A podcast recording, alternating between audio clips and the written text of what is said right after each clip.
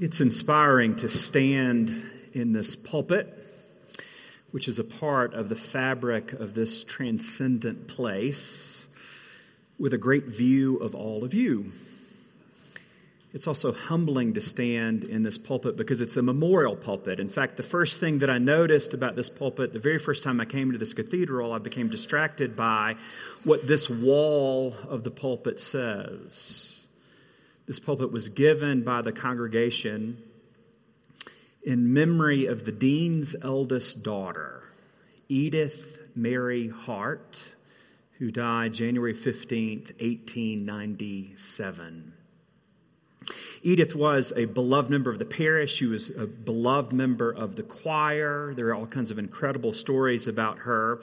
Those were more pious times than these. So, one of the stories about Edith is one time she was sitting in the choir and she noticed that another young woman became distracted. And that same woman eventually passed a note to another choir member. This so troubled Edith that she prayed for days for that young woman in the choir. she had a habit of making hospital visits to the county hospital, and she was visiting a woman who had typhoid fever. And after a couple of months, um, Edith herself contracted typhoid fever and then died in the middle of January.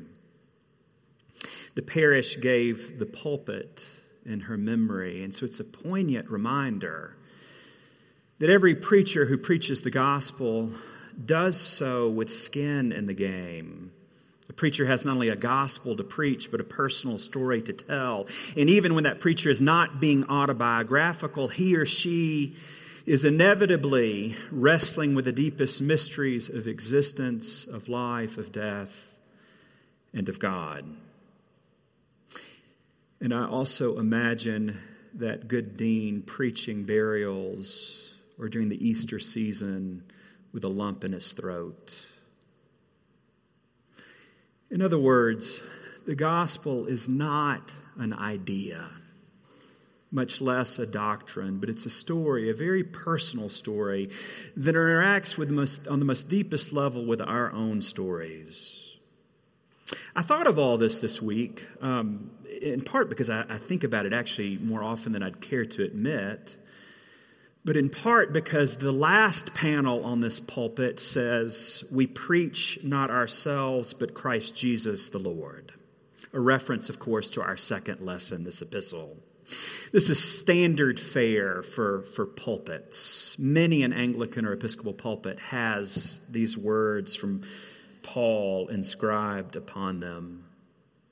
It comes from a very deep passage, this particular moment in Second Corinthians, where Paul is describing Christ in what we might say in more contemporary terms that Christ is a symbol. That is a, a very ordinary and mysterious reality in and through which we meet the living God. This Christ, as Paul describes it here, and it's part of what's so odd at first about the language, this Christ is a physical joining of humanity and divinity. And the humanity is not just Jesus's, but our own. And that's what Paul means when he writes so oddly that we carry in our own bodies the death of Jesus, and we carry in our own bodies the life of Jesus. Christ here is this mysterious symbol. It's not just an, he's not just an individual, but it's in and through his humanity that our humanity, our bodies, our stories are physically joined to the living God. It's a passage that's reminiscent of another from Paul and a, and a passage that's much more beautiful.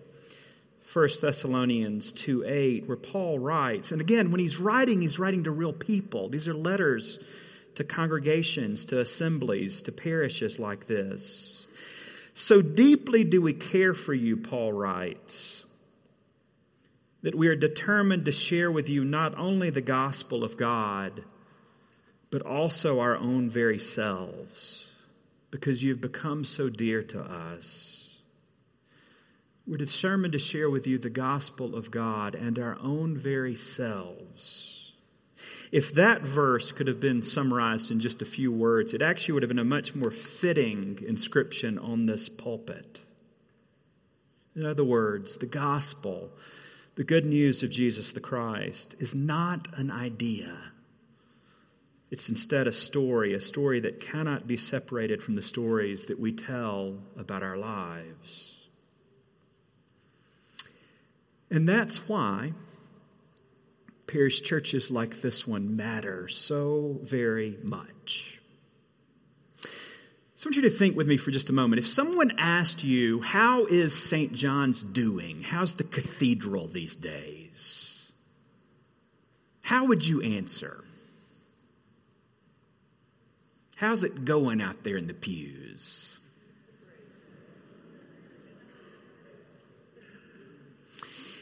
You might answer by saying something about numbers numbers of people in the pews, numbers of pledges, that sort of thing. And numbers are important. They, they tell us something, not everything, but they tell us something.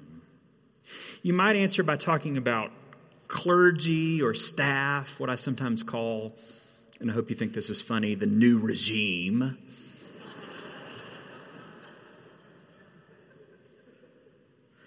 You might talk about the increasing numbers of lay people who are empowered by the Holy Spirit to be themselves, to do the work of the church, the hands and the feet and the mind of the body of Christ. At every level of this parish, more of that.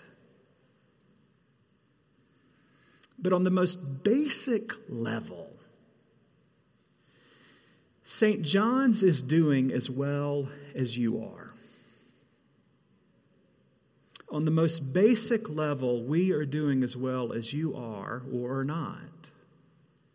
On the most basic level, how our story is going is, is how your story is going. In order to imagine then St. John's Cathedral as it really is, we have to imagine people and stories and narratives and ups and downs.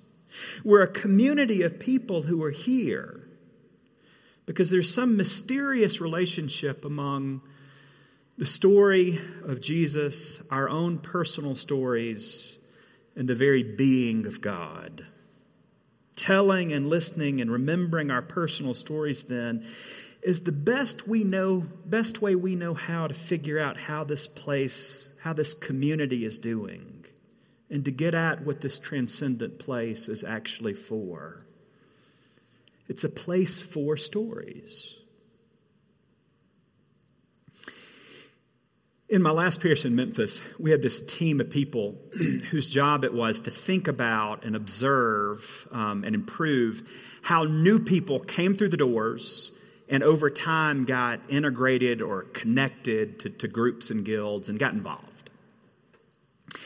And after a few years, we'd had some remarkable growth in numbers and especially in depth of relationships. And there were two people on this committee who were had a background in research and statistics and what they wanted to do was to create a survey that would go to the hundred or so new people and ask them a series of questions so that we could be more intentional about what works and more intentional about letting go of what, what barriers might be in the way of somebody getting involved and ensconced. There were a lot of questions in the survey. It went out to a lot of people, had a great return rate. I remember, and probably always will remember, one question in particular. What was the biggest factor in you getting connected and engaged in this church? A, the priest's sermons. B, the programs. C, small groups or retreats. D, people in the pews talking and listening to me. I secretly hoped and longed that the answer would be the preaching. I just knew it. that these things come back. Uh, over 90% of the people said people in the pews talking and listening to me. A poignant and for me powerful reminder that the good news, the gospel, is at heart the sharing of stories, the sharing of relationships. It's not just the big story of Jesus the Christ, it's the way in which all of our intricate and personal stories connect or don't with that greater story. Parishes like this are about how all of those stories come together in a singular space. It's what we talk about when someone looks us in the eye after church and says, Good morning. I, am not sure we've met before, but not, my name is Richard. Or someone looks you in the eye and says, How you doing? I haven't seen you in a while. How's your daughter?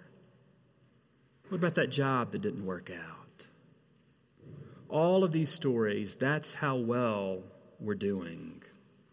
In fact, these stories that we tell and hear after church and at coffee hour are the verbal equivalents of bread and wine.